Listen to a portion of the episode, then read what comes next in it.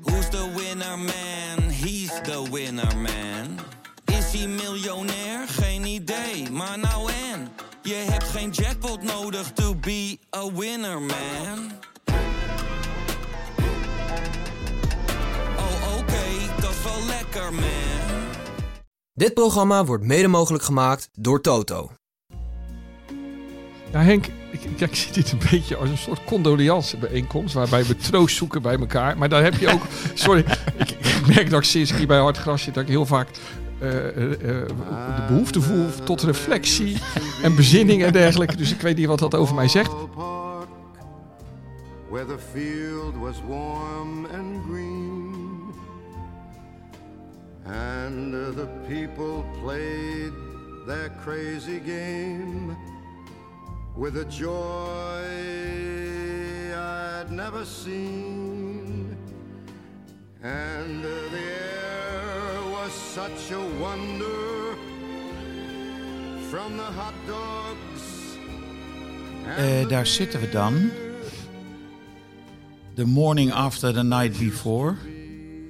Dit is de 20e podcast, WK-podcast van Hart Gras. Recht tegenover mij Wessel Penning. Uit Rotterdam gekomen, in de mist, op de vroege ochtend, vroege zaterdagochtend.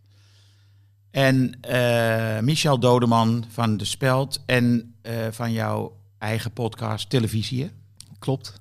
Wanneer heb je er nog één opgenomen? Het was eigenlijk een tijdje geleden, want ik zat de afgelopen dagen in Parijs. Van maandag tot en met donderdag. Voor je lol? Ja. Dat heb je jezelf gegund. Ja, na een drukke periode heel veel Mbappé gezien. Het voelt niet in Frankrijk alsof Frankrijk op het WK speelt. In Parijs voelt het alsof Mbappé in zijn eentje op het WK speelt. Ja. Wat op zich een beetje klopt. Ja, zit een kern van waarheid in. En er was paniek deze week, omdat hij dus een training had overgeslagen. Heb je dat gezien? Ja, dat was daar eigenlijk alles wat hij doet daar is. L'équipe speculeerde over blessure. Ja, maar hij doet gewoon mee vanavond, toch? Zeker, ja. Tegen Walker.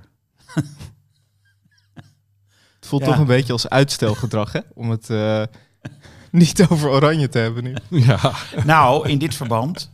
Ik heb vanmorgen even L'Équipe ingekeken. Die hebben een, hoe noem je dat? Breaking down. De actie van Messi. Mm-hmm. Hoe heet dat in het Nederlands? Als je iets, Als je iets opdeelt.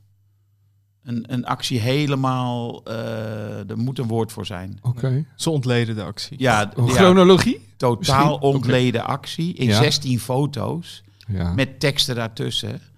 En het is eigenlijk precies zoals ik het me herinnerde. Want die actie was misschien de mooiste actie van het toernooi. Ja. Wat vonden jullie daarvan? Nou, ik vond dat Blind aan de binnenkant het moeten dekken. En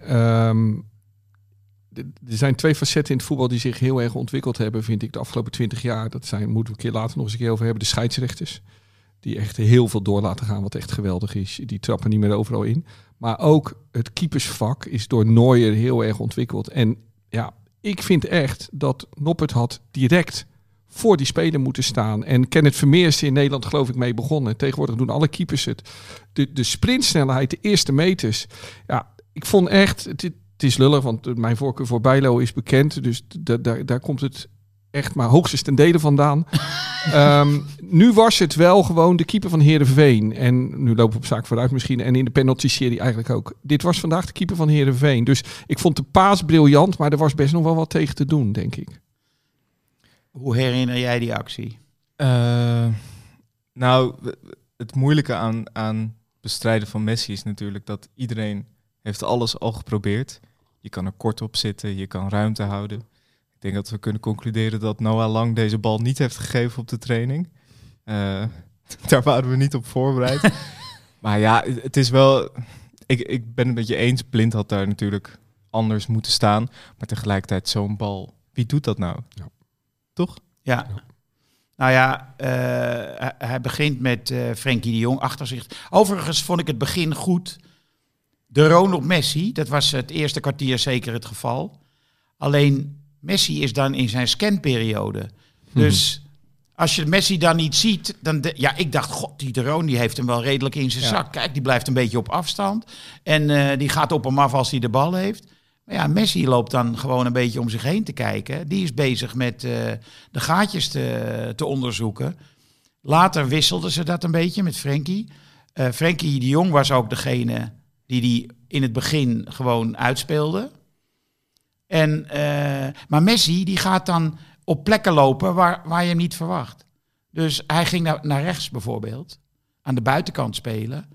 En meer naar rechts ging hij dan naar links. Dus ik denk dat hij dacht van op de rechterkant zitten mogelijkheden. Ja, anyway. Aké werd verschrikkelijk in de luren gelegd. Dus Aké is onze beste verdediger. Maar tegen Messi niet. Maar vond je nou... Ik ben eigenlijk de hele wedstrijd niet zo bang geweest voor Messi verder eigenlijk. Nee, dat is omdat je hem onderschat.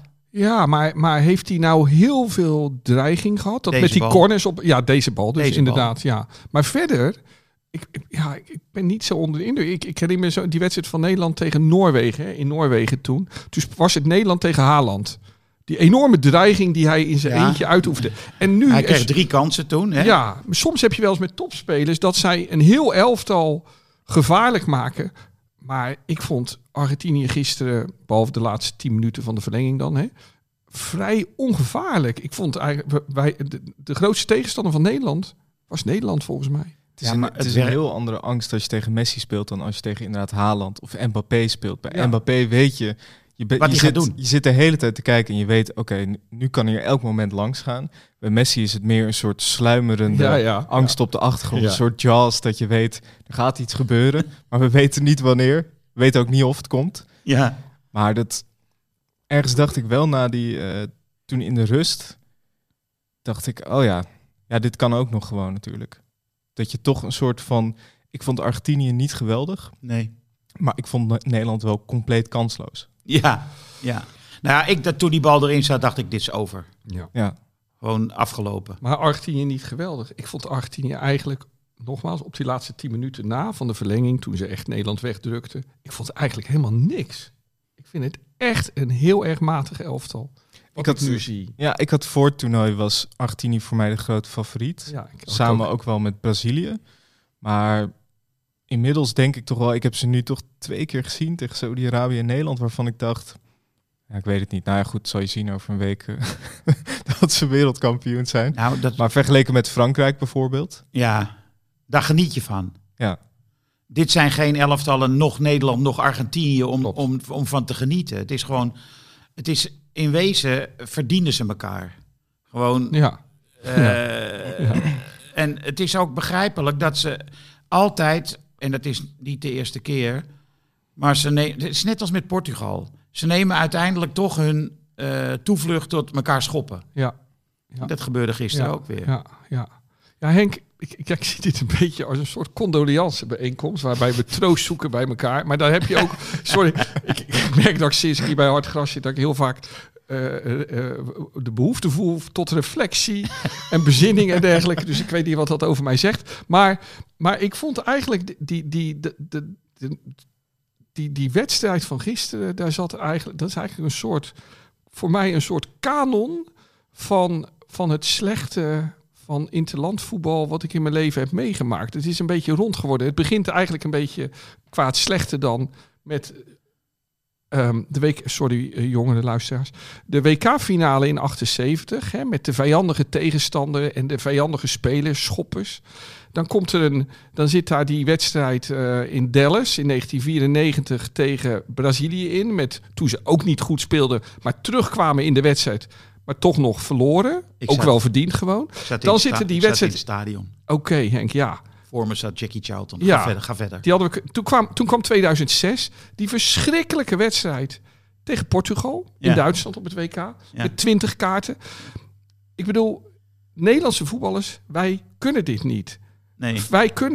Wij kunnen niet zo'n gevecht aan, dat kunnen wij niet. En maar niet omdat we goed zijn van binnen, toch? We dit... Waarschijnlijk mist ons... Ik weet niet hoor, je zoekt naar allerlei verklaringen waarom Kroaten dit wel kunnen. Misschien heeft het met dat onze samenleving minder hard is. Want misschien kon de generatie van oorlogskinderen, de generatie Cruijff kon het wel. Dat waren jongens die direct, zoals Van Hanegem bijvoorbeeld, die kwam direct van de bouwsteiger. Die konden het wel. En wij verliezen dit soort wedstrijden tegen Portugezen, verliezen we gewoon altijd. We kunnen het niet. Het gaat altijd weer mis. Omdat wij gaan dan ook schoppen, maar wij slaan door. Want ja, waarschijnlijk... Ja, de Argentijnen zijn natuurlijk begonnen, maar ik denk dat alle Argentijnse reacties ook wel te maken hebben gehad met enorme provocaties van de Nederlandse kant, met Weghorst voorop, vermoed ik. Maar goed, zo al het negatieve wat ons kan tegenkomen rond Oranje, dat kwam hier, ja, van een heel leven kwam hier in één wedstrijd samen volgens mij. Ik had juist wel even, dan spoelen we even een stukje door, na die bodycheck van Van Dijk op Paredes. Ja, ja. Toen even dacht ik, kunnen we dit toch wel? Ja, nou, maar dat was want ook wel. Toen had ik wel het idee dat er een soort vuur ontstond. Ik vond het ergens ook wel goed hoor. Als zo'n Paredes de bal keihard de bank intrapt. Ja, ja, wat moet je dan? Eigenlijk vind ik het wel goed als je achter staat dat je dan met z'n allen erop gaat. Ja, ja. Want je moet toch iets forceren. Nee, dat was niet het moment dat ik me geërgerd of zo heb of geschaamd. Nee. Ik zat ook te denken van geef hem nog een knal. Ja, maar als wij zover zijn, dan gaat het niet goed met ons. Denk ik. Want dit zit niet... Wij houden toch van voetbal? Ja, ik dacht bij mezelf, laat David zich ermee gaan bemoeien. Ja, ja, ja. Je zag David kijken. Je zat toch steeds te denken. Eigenlijk dat hele toernooi denk ik al, wanneer gaat hij het veld op? Ja. Toch eigenlijk de hele tijd denk je, wanneer trekt hij dat shirt aan? Ja. Ik heb ook bij David dat je denkt, of het gaat allemaal compleet langs hem heen. Hij heeft gewoon een paar mooie weken in Qatar gehad. Of hij is een soort van het meesterbrein. Hij zegt niks. Ja. Je hebt Davids het hele toernooi niet gehoord. Nee. Maar toen Messi hem begon te tonten of pesten, zeg maar, na afloop. Maar het was toch vooral naar Van Gaal, dacht ik, het pesten van... Ook Davids. Ja. Toen dacht ik, hij geeft hem zo een hoek. Ja. En terecht. Ja.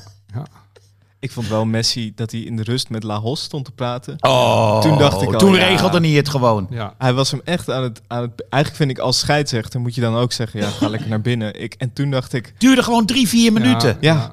Maar dat past toch ook in deze wedstrijd. Maar wat zegt hij dan, Messi? Ik heb erover nagedacht. Ik dacht, nou ja, Messi kan zeggen, ik zal de rest van mijn leven zeggen dat jij een waardeloze scheidsrechter bent. Weet je wel? Want die macht heeft hij. Als dat boven het hoofd van Lahos hangt, Messi gaat hem op zeker moment gewoon helemaal desavoueren. Nou ja, dan is dat misschien toch een... ik lul me wel. Maar dit past er natuurlijk ook bij. Die scheidsrechter, ook zo'n verschrikkelijke man. Kunnen wij niet mee omgaan. Verschrikkelijk mens. In alle opzichten. Nee, kijk, ik ben een Feyenoorder, maar goed, dat wist je misschien al. Maar dus ik maak regelmatig dit soort dingen mee in de Kuip, want dat is in slechte jaren de enige manier om belangrijke wedstrijden te winnen. Met veel provocatie en veel geweld. En het geeft toch altijd, het geeft zelden een bevredigend gevoel. Het geeft een beetje licht beschaamd. Zit je te kijken naar wat er allemaal gebeurt. Ik vond het wonderlijk, rare avond. Nederland heeft ook nauwelijks spelers die Spaans spreken. Dat is ook geen voordeel. Ze spelen allemaal in Engeland, Duitsland, Italië. Ja. Het is toch fijn als je dan iemand in zijn eigen taal kan toespreken. Ja. Ik zag op een gegeven moment ook Berghuis en Timber wat roepen. En toen dacht ik, ja, zo werkt dat niet. Nee. Weet je wel, je moet à la Messi. Nou is Messi verbaal niet de sterkste, maar je moet zo'n man... Nou, hij was lang aan het betoveren. Woord hè, tegen die scheids. Ja. Het was een monoloog als het. Ja. We hadden Leo Beenhakker moeten laten invallen. Ja. Die had wel met zijn prachtige Spaans... Maar waarom was het De Paul die geel kreeg voor Hens? Ja, en daarna Messi. En Messi krijgt geen geel voor Hens. Waarom niet? Nou, ik dacht misschien dacht de scheids dat het ik dacht in eerste instantie ook dat het een reflex was of zo. Dat het niet echt ik weet het niet. Volgens mij nam hij de bal mee met zijn hand. Ja. Volgens mij is er, maar ik weet het niet helemaal zeker, een regel dat je als je een aanvallende actie hebt, of tenminste als het in een, zeg maar Messi voorwaarts in een aanval, dat het dan anders zit dan als het verdedigd is. Maar goed, ik was gisteren... Nooit van gehoord. Ik was te fanatiek om dit helemaal uit te zoeken. Ik dacht, ik wil het ook niet weten. Ik wil gewoon boos zijn. Ja. Maar volgens mij zit er zoiets. Maar het zou me ook niet verbazen als het niet zo is. Maar ik heb al heel veel, net als Wessel, in mijn ogen onrechtvaardig verlies op het voetbalveld meegemaakt. Maar jij nog niet zoveel. Dus jij... Minder. Ja. Maar was dit onrechtvaardig? A, omdat je jonger bent. Maar B, Omdat, ja, misschien heb je Portugal 2006 heb je ook niet meegemaakt. Dat wel, ja. Oh, dat wel? Ja. Oké. Maar hij zegt, was dit onrechtvaardig? Dat is een goeie. Zo voelt het wel, maar was het ook zo? Nou ja, kijk, Messi heeft zich ontpopt als de tiran, zoals Simon Cooper hem heeft beschreven in zijn boek over Barcelona. De kleine dictator. Ja, als iemand die gewoon niks pikt. Iemand die de kleedkamer binnenkomt, dat de hele kleedkamer zit te kijken. Heeft hij een goede bui? Heeft hij een slechte bui? Ja. Dit is beschreven en dit is gewoon ook opgetekend uit de mond van bestuursleden bij Barcelona, door Cooper. Ja. Dat alles werd bij Barcelona bepaald door het humeur van Messi. Oh, hij is vrolijk vandaag. Lekker jongens, gaan we lekker trainen. Dat soort dingen. Ja. Nou, zo liep hij er gisteren ook echt bij. Ja, het masker is af. Ja. Het masker is af nu. Het is Ronaldo 2 geworden. Ja. Ja, maar gisteren ook na afloop, dat hij Van Gaal dan, daar was hij mee bezig, want die praat te veel. En hij zei over Van Gaal, ja, die zegt dat hij mooi voetbal speelt, maar het zijn alleen maar lange ballen. Dan denk ik, ja, dat mag toch? Ja. Ik weet niet, Van Gaal beschermt volgens mij altijd zijn spelers.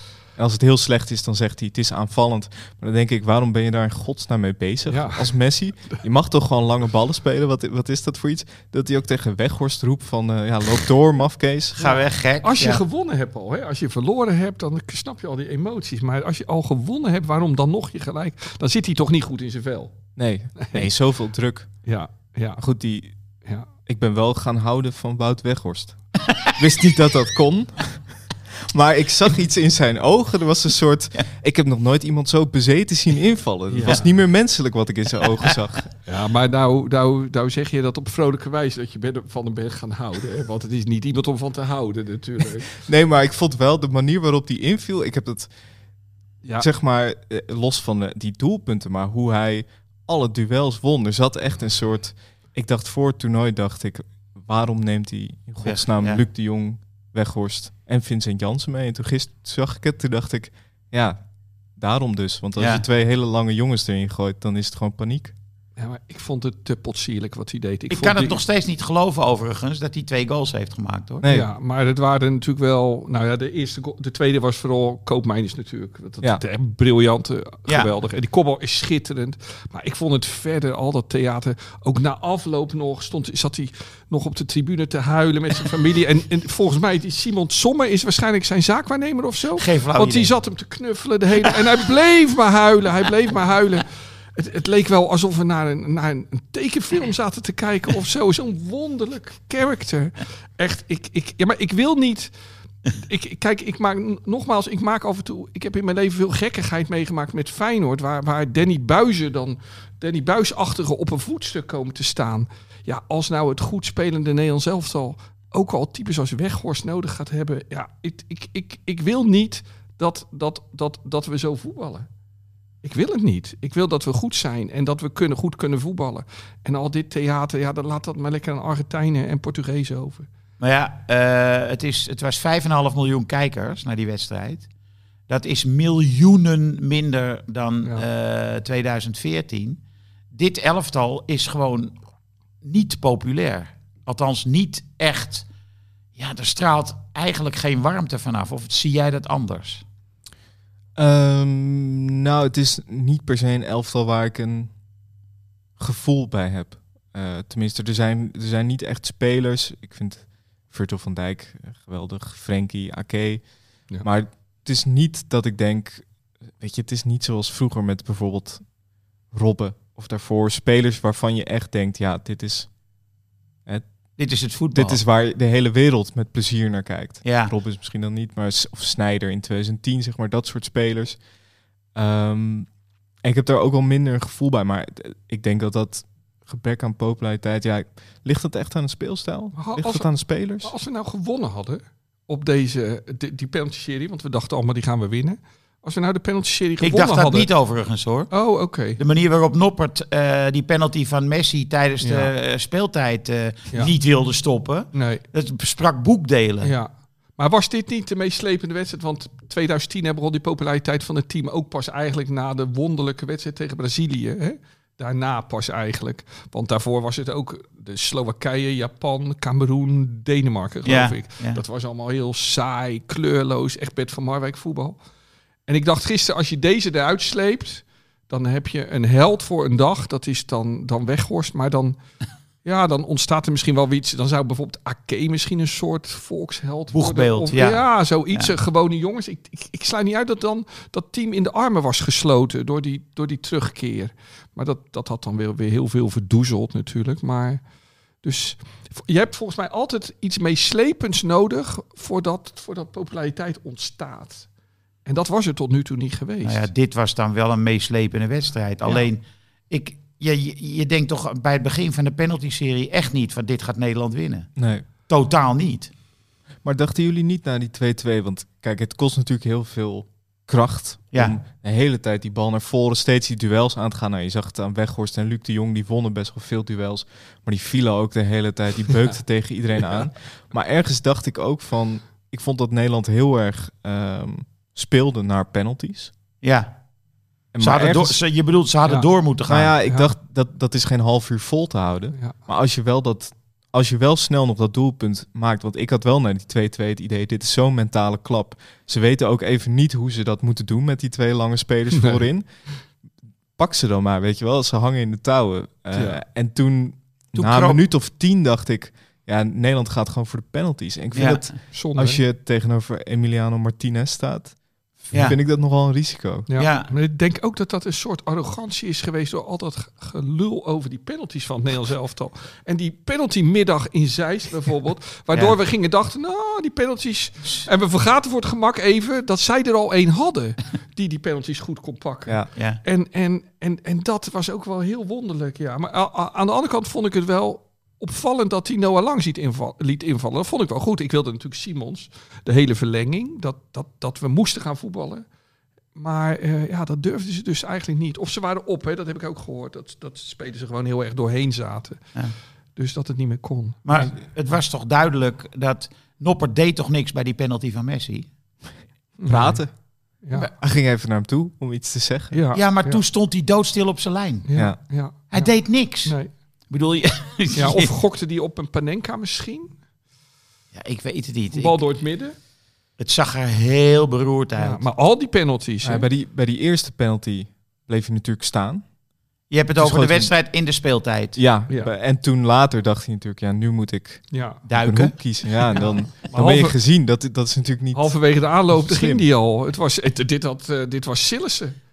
Ja. Het was net alsof Sillis even ingevlogen was. Want hij zat er ook geen moment dichtbij. Nee, dat hele verhaal van Noppert penalty killer, dat is kan in de kast. Maar dus wie die penaltymiddag destijds gewonnen heeft... Ja, Noppert kennelijk. Ja, waarschijnlijk. Want ik dacht nog, gaat er nu nog Pasveer of Bijlo komen? Ik hoopte eigenlijk op zoiets. En ik zat al te kijken, kan dat nou nog met die wissels? En komt er nog een doodspelmoment? En toen begon ik me af te vragen, of mag je aan het begin van de penalty-serie de keeper nog wisselen? Dus ik zat...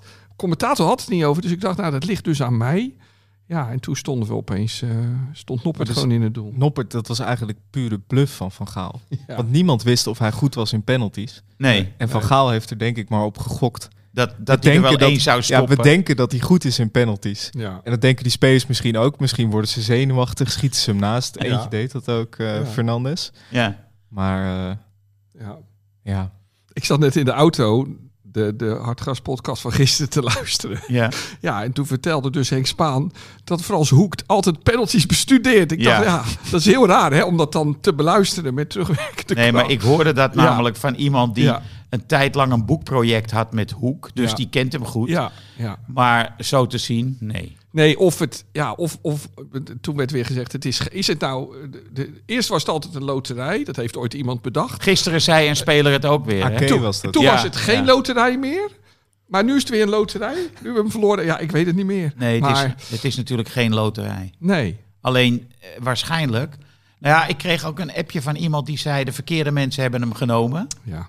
Berghuis was te opgefokt, Van Dijk had net 2 keer de TOS gewonnen, dus dat was 1 keer te veel. Ja. Dat snapte ik niet helemaal. Maar... Nee, maar je verwacht ook niet dat Weghorst en de Jong de keeper naar de andere hoek sturen. Dus die deden het weer heel goed. Het is wel iets raars. Ik vond het ook goed dat Van Dijk de verantwoordelijkheid nam. De eerste. Toch? Want in 2014 was dat het probleem. Dat... Toen gingen Huntelaar en Robben, die gingen staan zwaaien. Die deden dat niet. Ja. En moest Ron Vlaar. Ja. En nu, precies. En nu zei Van Dijk, tuurlijk achteraf denk je dan, had het maar niet gedaan. Maar ik vind het wel goed als aanvoerder. Hij is echt... de grote leider, de grote broer, de vader van die spelers. Dat hij zegt, oké, jongens... Nou, hij was ook niet echt super slecht ingeschoten. Nee, hij was... Nou ja, goed... penalties op een meter hoogte, die zijn makkelijk voor de keeper, hè? Ja. Dus in principe het enige verwijt dat je die spelers kan maken, dat gold ook voor zo'n andere gemiste, Berghuis. Berghuis, ja. Dat ze hem hoger hadden moeten schieten. Ja. Ja, ergens vond ik het ook niet heel gek dat Berghuis hem nam. Die is normaal best goed in penalties. Nou ja. Ik vond hem ook niet slecht invallen. Nee, ging wel. Ja, bij Feyenoord nam die ze altijd, maar ik herinner me er ook wel twee die misgingen bij hem. Want het is wel... Maar ja, weet je, ook dat zegt niks. Die gozer, die Sarabia, 16 penalties achter elkaar gemaakt. Ja. En de 17e schoot hij op de paal. Ja. Maar, ik wou nog even over Depay hebben. Ik zat me echt af te vragen, waarom is hij mee? Want ik geloof niet dat hij één bal vast kon houden. Nee. Had hij niet echt 40 keer balverlies of zo? Ja, maar Bergwijn was ook niet best. Nee, het is, dat klopt. Het was echt het gebrek aan opties. Volgens Louis moet je wereldkampioen worden met Depay. Ja. Daaraan twijfel ik. En het hele WK, we kunnen ons denken één actie herinneren. Dat is die goal, schoot hij aardig in. Ja. Maar verder, geen gelukte actie, geen bijna goal, geen geweldige actie. Ja, dat schot, de tweede goal tegen Senegal. Dat schot wat Klaas er uiteindelijk inschoot, was ook wel aardig ingeschoten. Maar tot zover Depay, denk ik. Hè? Ja. En Gakpo op 10 is ook, moet niet herhaald worden. Als je dat vergelijkt met Griezmann, ik heb het denk ik hier wel eerder gezegd. Griezmann weet hoe je een nummer 10 positie bezet. En die kan kaatsen, die kan super geconcentreerd de bal in één keer terugkaatsen. Dat kan Gakpo helemaal niet. Nee. Die verliest aan die bal, die krijgt een schop van achteren, die denkt, oh, ze raken me, weet je. Die is niet weerbaar, dus daar houden we mee op, wat mij betreft. Maar nu even Kroatië, Wessel. Ja. Wessel, dames en heren, geachte luisteraars, heeft 25 jaar lang betrekkingen met Kroatië gehad. Heeft er gewoond. Hij spreekt de taal. Dit zeg ik maar, neem ik aan. Oké. Ja. Dus ik denk dat jij een hele fijne namiddag hebt gehad. Ja, dat... ik had meer zenuwen bij de penalty-serie van Kroatië dan bij Nederland. Ik weet ook niet waarom. Misschien is dat zelfbescherming of zo. Dat zou kunnen. Maar kijk, ik heb altijd... Het is natuurlijk even voor duidelijkheid... Er is in allerlei andere opzichten heel veel mis met het land Kroatië. Qua democratie, qua corruptie en dergelijke. Qua oorlogsverleden. Qua hoe die maatschappij nu gevormd is. Maar wat in dat land altijd wel deugt... is de topsportmentaliteit en de cultuur. 4 miljoen inwoners, hè? 3,8 miljoen inwoners, ja. Wel niet zo'n prachtig verenigingsleven zoals de velden van AFC, waar ik net langs reed, met al die prachtige kunstgrasvelden en al die ouders en die kinderen die aan het voetballen zijn. Maar wel iedere stad, veel clubs. Ieder klein dorp een eigen club en zo. Dus ik ga wel eens kijken dan bij zo'n veldje daar. En dan zie je altijd het is altijd hetzelfde. Op het middenveld loopt er een geweldige nummer 10. En de backs kunnen er niks van. Maar verder kan iedereen heel erg goed voetballen. Maar wat ze allemaal hebben, is een ongelofelijke strijdlust. Ze kunnen altijd, die zegt in het Engels, rise to the occasion. Daar zijn zij zo goed in. En nu staan ze weer in de halve finale. En dan ging ik er gemakshalve alweer vanuit dat Nederland van hun zou winnen. Maar dat is zo geweldig. Kijk, Modric die... Deze week hebben we nog gezegd van, die wordt er rond de 70ste minuut uitgehaald. Je bent 37, hij heeft tot het eind gespeeld. Niet te geloven. En mijn zoon, die dus een halve Kroaat is, die zei tegen me, hij doet nu niks meer in de verlenging. Nee, hij deed niet veel meer, maar hij wist precies waar hij moest lopen. En topvoetbal is vooral weten waar je moet lopen, zodat er geen gaten vallen en zo. En dat deed hij, want hij kon bijna niet meer. Nee. En dan moet hij een penalty nemen en dan ben ik als Nederlander alweer bang. Hij gaat hem missen, want dit is de toppen. Die moet hem niet missen. En hij schoot me zo feilloos in. En dan Perisic, die echt een zeer middelmatige voetballer... die dan echt het uit zichzelf had. En dan komt eruit, en dan stop ik zo deze lofzang. Dan komt Petkovic erin. Petkovic, de spits van Dinamo Zagreb. De Weghorst van Kroatië. Zeg maar. Maar wel, je ziet aan zijn hoofd... Woordlust. Ja, maar ook wel enige slimheid en een goede ontspanning. Ik denk een gevoel voor humor van de Balkan en zo. Ja, dat zag je ook wel. Een beetje relativering en tegelijk focus van mij maken ze niks.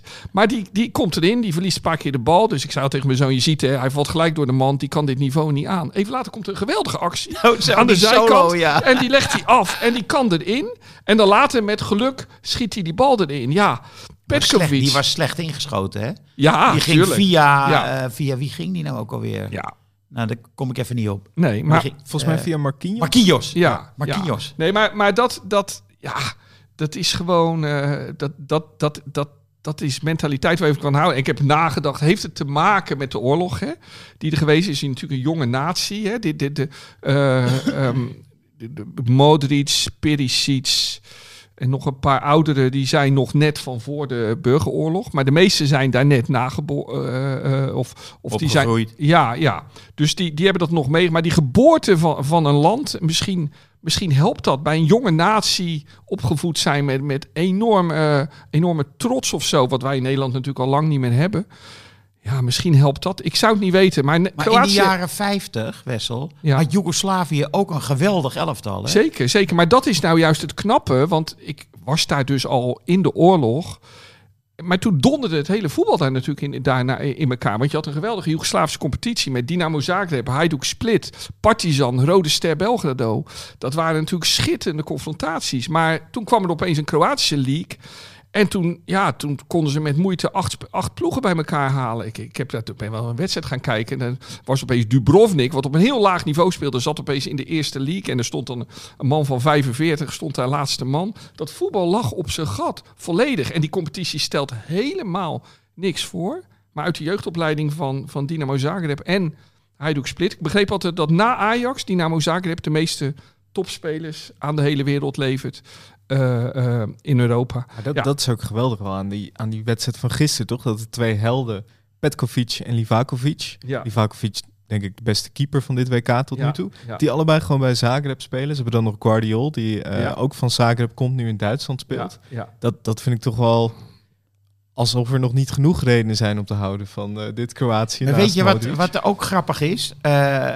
In dit verband is het dat voetballers die voor middelmatige clubs spelen, wat jij net aanstipt, die op dit toernooi opeens naar boven komen. Dat zie je bij Marokko ook. Ja. Die gast die bij Angers speelt, die nummer 8, dat is gewoon een wereldklasse voetballer.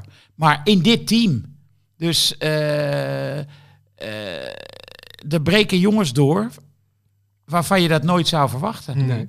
Op grond van hun status als subleague spelers in matige clubs. Terwijl als je ziet wat Brazilië voorin heeft lopen. Ja. Neymar, Vinicius, Rodrigo. Dan hebben ze nog Martinelli, Anthony. Ja. Nou ja, en dan toch...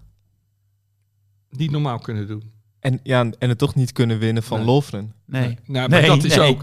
dat is leuk, ja. Lovren, dat is een zeer beperkte verdediger. Ja. Dat is echt ongelooflijk. En die blijft gewoon overeind. Ja, ook op dit niveau. En dit is echt het hoogste niveau. Ja. Maar die Anthony, dat is toch ook om te huilen gewoon. Hoe die zich gedraagt. Ja. Anyway, we krijgen signalen van de bank. Ja. Maar jij had nog dingen te melden. Anders worden we maar 5 minuten langer, hè? Ik zag dat jij net op je blaadje keek van wat heb ik nog niet gezegd over Nederland? Nee, Michel. Niet over Nederland. Ik had gewoon nog... Ik zat te denken, wie is de koning van de dag? Ja. Ik denk dat hij daar net om vroeg ook, Jabbo. Ja, Pelle. Normaaliter is het Pelle, maar Jabbo is de Pelle van de dag. En dan gaan we nu over gaan we nu over tot de koning van de dag. Wie is jouw koning van de dag? Toch Wout Weghorst, denk ik. En anders Livakovic. Jouwens? Petkovic. De anti-held. Ja, ik ben met Michel eens, Livakovic. We moeten nog even afwachten of die echt beter is dan Martinez. Maar dat gaan we dus in de volgende wedstrijd zien. Ja. Want die zal wel weer op penalties uitlopen. Ja. Waar we het toch trouwens niet over hebben gehad. En dat het is nu een beetje kort dag. En we weten ook nog niet precies wat er is gebeurd. Maar hebben jullie dat gelezen over die Amerikaanse voetbaljournalist die is overleden? Ja. Grant Wall. Ja, en veel mensen. Simon Cooper kende hem. Nou, misschien wel een van de bekendste Amerikaanse voetbaljournalisten. Ja. Jong ook nog. Ja. En zijn broer zegt dat hij vermoord is? Ja. Ja, het is een beetje onduidelijk. Hij is in elkaar gezakt na Nederland-Argentinië. Er wordt in de verlenging, hè? Zo. Ja, in de Amerikaanse media wordt gezegd dat hij een hartaanval heeft gehad. Hij voelt zich al een paar dagen niet goed. Oké.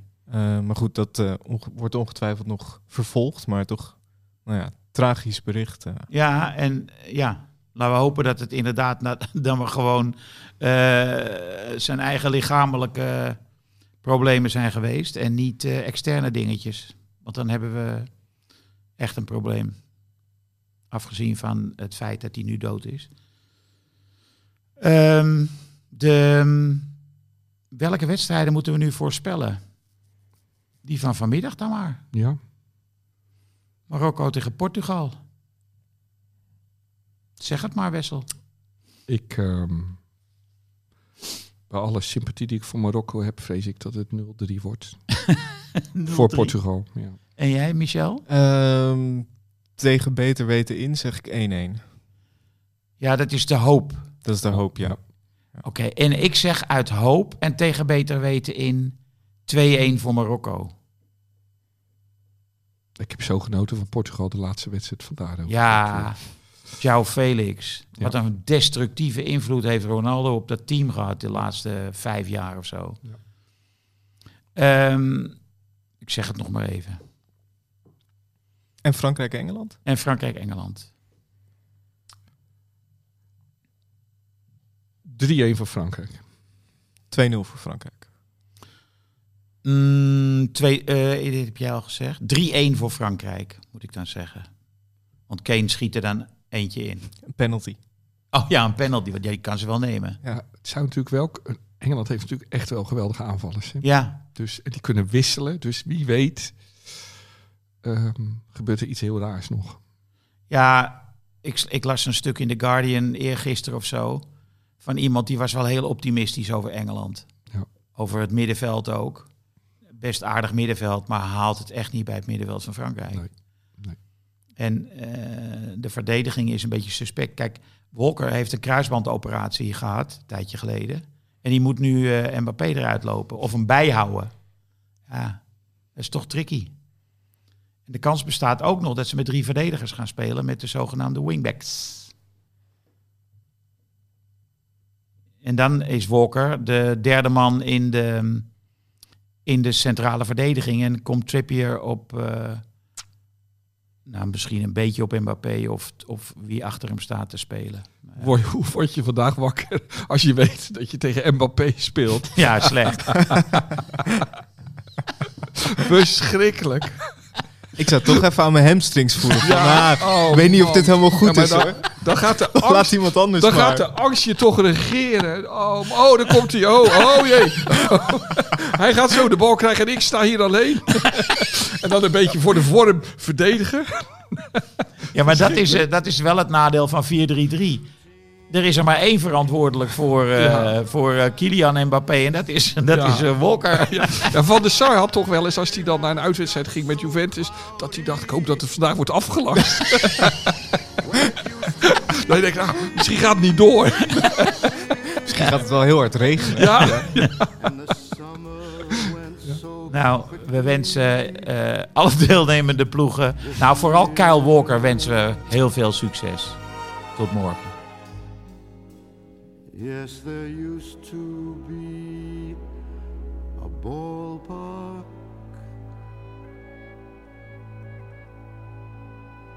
right here.